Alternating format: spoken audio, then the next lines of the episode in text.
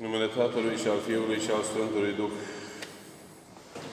Voind să căutați mai întâi împărăția cerurilor și toate acestea se vor adăuga vouă, că știe Tatăl vostru cel din ceruri că aveți nevoie de ele. Iubiți credincioși, Duminica a treia după Rusalii este eh, descrisă în calendar ca fiind Duminica despre grijile vieții. Și adeseori ne uităm la acest, la acest, acest termen, grijile vieții, ca fiind un fel de uh, acuză ascunsă pentru cei care se îngrijesc de cele ale vieții și că nu ar trebui să ne îngrijim de cele ale vieții. Așa pare să reiasă și din text. Că Hristos spune să nu vă îngrijiți prea mult de toate acestea, că știe Tatăl vostru că aveți nevoie de ele. Deci, oarecum, la final, revine și nu spune că voi trebuie să trăiți ca îngerii, ci știe că aveți nevoie de ele. Dar căutați mai întâi împărăția lui Dumnezeu. Este un pasaj evanghelic din predica de pe munte și arată care este raportul omului sau trebuie să fie raportul omului cu materia. Adică ce strânge, cât strânge, cum strânge, cum folosește și ce efect are asupra relației lui, material, materialul din viața lui, cu ceilalți semeni sau cu Dumnezeu. Săptămâna aceasta am avut niște dizertații, studenți care au terminat uh, masterul și una dintre dizertații pe care am coordonat-o era despre schimbarea calității relațiilor cu semenii și Dumnezeu a omului care s-a îmbogățit sau dominat de bunurile materiale. Și în această lucrare, un student care între timp a devenit preot, când, era, când i-am dat lucrarea, nu era preot, a încercat să arate ce se întâmplă în viața omului atunci când acesta începe să devină posesor de bunuri și cum încet, încet, din posesor de bunuri, devine posedat de bunuri. Că asta este, de fapt, tema. În uh, atitudinea față de ceilalți, lucrurile se schimbă aproape radical. În general, atitudinea devine una arogantă, condescendentă, cumva uh, superioară celorlalți, și asta știind că omul are ceva mai mult decât au ceilalți. Al doilea lucru este că nu mai are atâta preocupare pentru lucrurile frumoase, pentru lucrurile înălțătoare, pe care noi le numim nobile, adică cultivarea virtuților și cultivarea intelectului. Omul a ajuns. Și dacă a ajuns unde și-a dorit, nu mai e nevoie să facă nimic. Apoi dezvoltă o suspiciune generalizată. Orice persoană intră în viața unui om care a devenit repede bogat, este privit cu suspiciune. Clar că vrea ceva de la mine. Clar că urmărește avuția mea. E clar că are un interes în spate. Și în ultimul rând, are dorința de a avea, de a avea la dispoziție și mai multe bunuri. Dar nu numai bunuri. Are dorința de a transforma oamenii în bunuri. Adică el are grădinarul său, șoferul său și unii vor să aibă preotul său. Adică să nu se ducă el să-și boteze copilul la biserică, ci spune, Părinte, vină și botează un copil acasă, că nu vreau să mă încurc pe acolo, pe la biserică. Vă spun asta din experiență, că am avut astfel de lucruri. Am avut această această invitație, să zic așa, în care mi s-a spus că nu se coboară până la biserică. Apoi, ceea ce se întâmplă destul de grav este că începe să își schimbe credința. Și dacă până, până la încrederea în bunurile acestea crede că altcineva sau cineva îl va salva, Concentrarea pe bunuri îl face să se schimbe fără să-și dea seama și să creadă că ceva îl va salva. Adică acestea. Și în sfârșit, are convingerea care reiese din tot. Numai dacă stai și urmărești psihologic orice dialog și orice relație, din spatele fiecarei fraze aproape reiese faptul că totul se rezolvă cu bani, inclusiv relația cu Dumnezeu.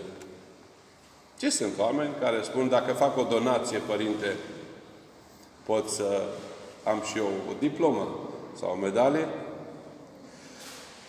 Da.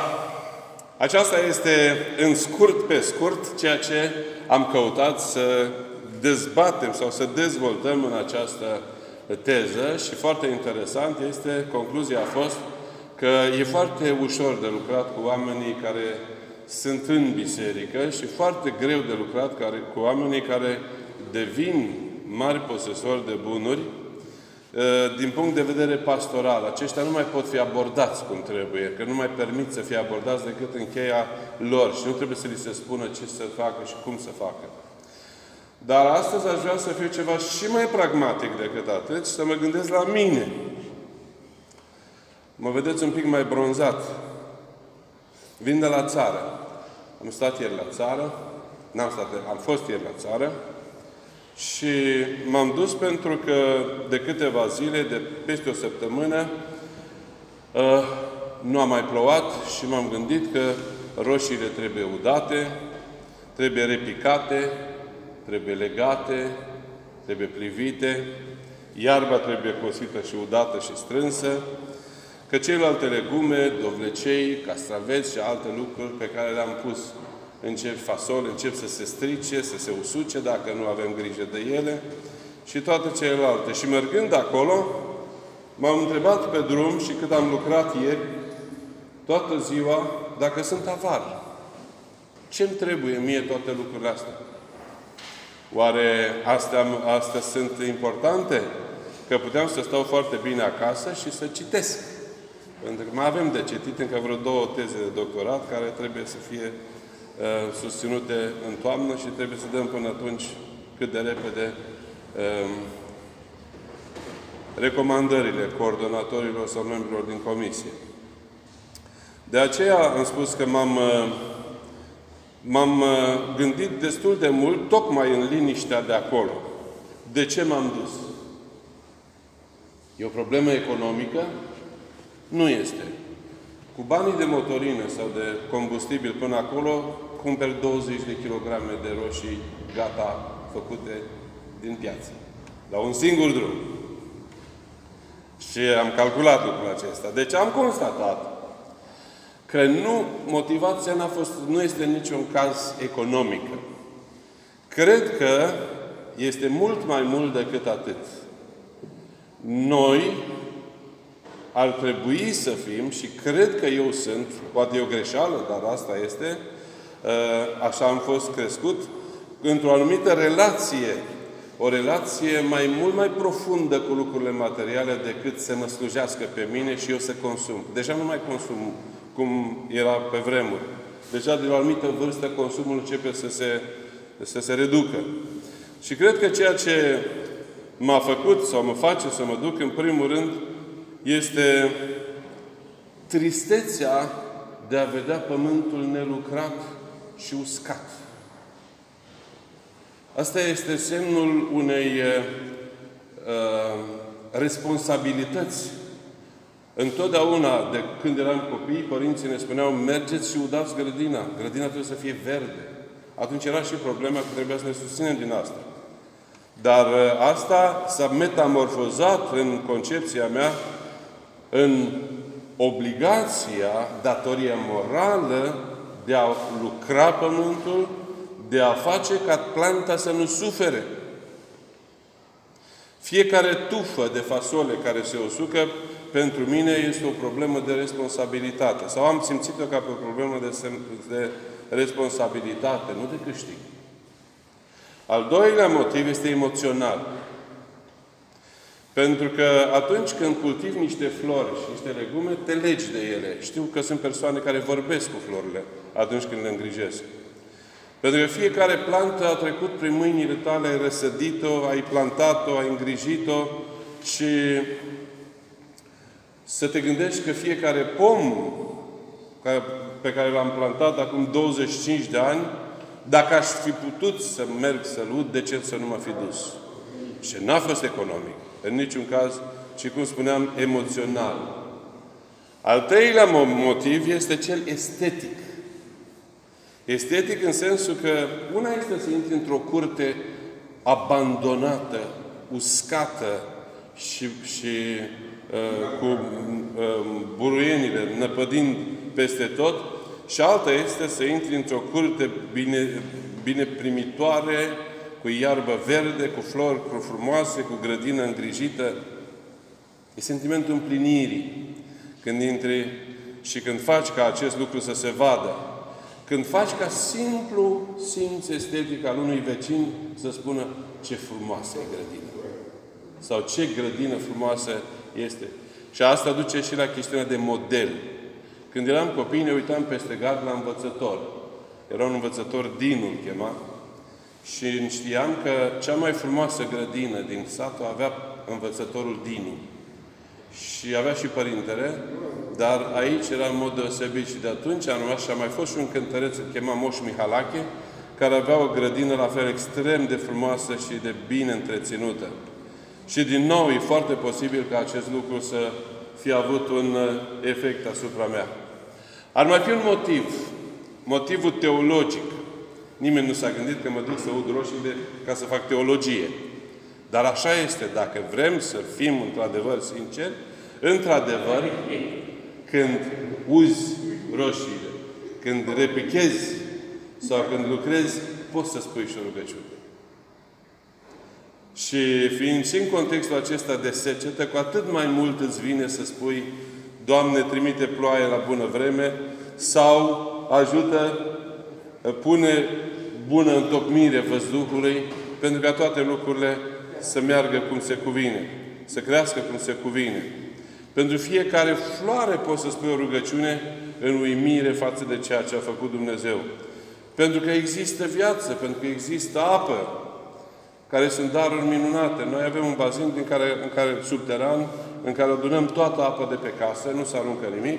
Și atunci, când în această atmosferă caniculară poți să dai la discreție apă și să vezi cum zâmbesc sau râd florile și legumele, este altceva. Și mai este un lucru. Cred că Isus a știut că eu mă duc la țară pentru că m-a ajutat să ajung acolo, să fac treaba și să mă întorc ca să slujesc astăzi aici. Că dacă nu era cu voia Lui, orice mic obstacol putea să fie o problemă. De aceea, cred eu că Hristos a inclus în Evanghelia de astăzi problema grijilor pe care le-a legat de flori, de vegetație, de lucrurile din această lume. Deci nu cred că Hristos gândește acum la grijile acestei lumi ca fiind de condamnat.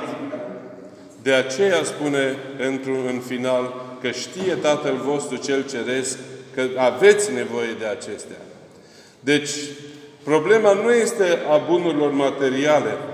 Nu să le condamnăm, ci ele sunt date de Dumnezeu pentru a le prețui și pentru a arăta că sunt parte din viața noastră și mai mult decât atât, prin ele ajungi la Hristos. Dacă le prețuiești cum se cuvine, dacă le îngrijești cum se cuvine. Ce vreau să spun cu toate astea? Vreau să spun că noi și prin aceasta ne asemănăm cu Dumnezeu, că avem origine dumnezeiască. Prin lucrurile materiale, pentru că noi nu facem din nimic, dar noi prefacem ceva din ceea ce Dumnezeu ne dăruiește. Prin muncă, de pildă. Folosim rațiunea, facem ierarhii, înțelegem lucrurile veșnice plecând de la lucrurile materiale. E clar că la judecată nu cred că să mă întrebe Hristos câte roșii am făcut. Dar s-ar putea să mă întrebe cât te-ai rugat când ai udat la roșii. Sau câte roșii ai dăruit din cele pe care le-ai făcut cu munca ta. Sau ai folosit sudoarea frunții ca să produci și tu ceva? Sau ai stat la umbră, că era mai simplu? Toate acestea mi-au trecut prin minte în, în toată această perioadă și de aceea cred că acestea sunt bunuri care nu sunt neapărat comori. Nu cred că cineva poate să spună că e bogat dacă face alegumicultura proprie. Și nu o face pentru că n-ar avea ce să-și cumpere, cu ce să-și cumpere, ci că trebuie să facă ceva. Adică să cultive munca, să-și cultive forțele și să dăruiască din ceea ce produce. Una este să dai din ce produci și când știi că l-ai făcut cu mâna ta. De aceea cred că acestea sunt cumva garanția sau mijlocul prin care dobândim bunurile cerești sau comorile cerești. De asta Hristos se referă în final la faptul că căutați mai întâi împărăția cerurilor, că le aveți pe acestea, altfel spus, prin acestea, căutați împărăția cerurilor și toate se vor adăuga vouă. Ce trebuie să învățăm? Că așa e, după tipicul meu, trebuie să tragem și câteva învățături din tot ceea ce am auzit. Evident, sunt mult mai multe, dar măcar câteva aș vrea să vi le pun la inimă. Respectiv că întotdeauna vom avea această dilemă între a face și a nu face. Și întotdeauna am vrea să fim mai mult în vacanță decât la muncă. Întotdeauna poate am, vr- am vrea să fim mai spirituali decât mai materiali. Întotdeauna am vrea să avem mai multă putere pământească decât putere cerească. Adică lângă, pe lângă avere și dominația sau puterea este cea care corupe. O altă lucrare de care, pe care a acordat un coleg de-al meu a fost despre, uh, despre uh, avere, despre putere și despre statusul social, care sunt elemente de corupere a, a caracterului uman. Deci le avem pe acestea, dar important este ca din tot ceea ce avem să dăm o anumită semnificație și teologică. Al doilea lucru, aș zice că este că Hristos însuși nu vede împărăția într-un viitor incert, ci îl vede, o vede în prezent, motiv pentru care oamenii pot să o trăiască și să se bucure de ea. Atunci când ucenicii l-au întrebat unde este împărăția pe care o vei aduce, el a spus, împărăția lui Dumnezeu este în inimile voastre. Un al treilea punct sau a treia învățătură ar fi că față de necuvântătoare, despre care se vorbește, păsările cerului și toate celelalte, totuși, omul are demnitatea de a fi chemat Fiul al lui Dumnezeu. Adică nu trebuie să stea și să aștepte. El trebuie să înflorească, să crească și să dăruiască ceea ce Dumnezeu i-a dat. Uh, pilda talanților sau a celor care au primit de la Dumnezeu talanții este edificatoare. Nu sta și nu îngropa ceea ce ți-a dat Dumnezeu, ci trebuie ca, folosind creativitatea, inteligența, puterea, rațiunea, toate ale tale, să te asemeni lui Dumnezeu și să le faci să crească. Altfel, n-am putea să gândim la o etică socială, n-am putea să dăruim, n-am putea să cultivăm generozitatea și multe altele. Și în sfârșit, aș spune că ne recomandă textul evanghelic și niște învățături sau niște îndemnuri. Și anume să nu punem valorile cerești pe același plan cu cele pământești. Valorile pământești sunt cele care conduc sau favorizează înțelegerea valorilor cerești sau duhovnicești. Cele pământești trebuie să fie vehicul care să ne conducă spre înțelegerea mai înaltă a acestei existențe.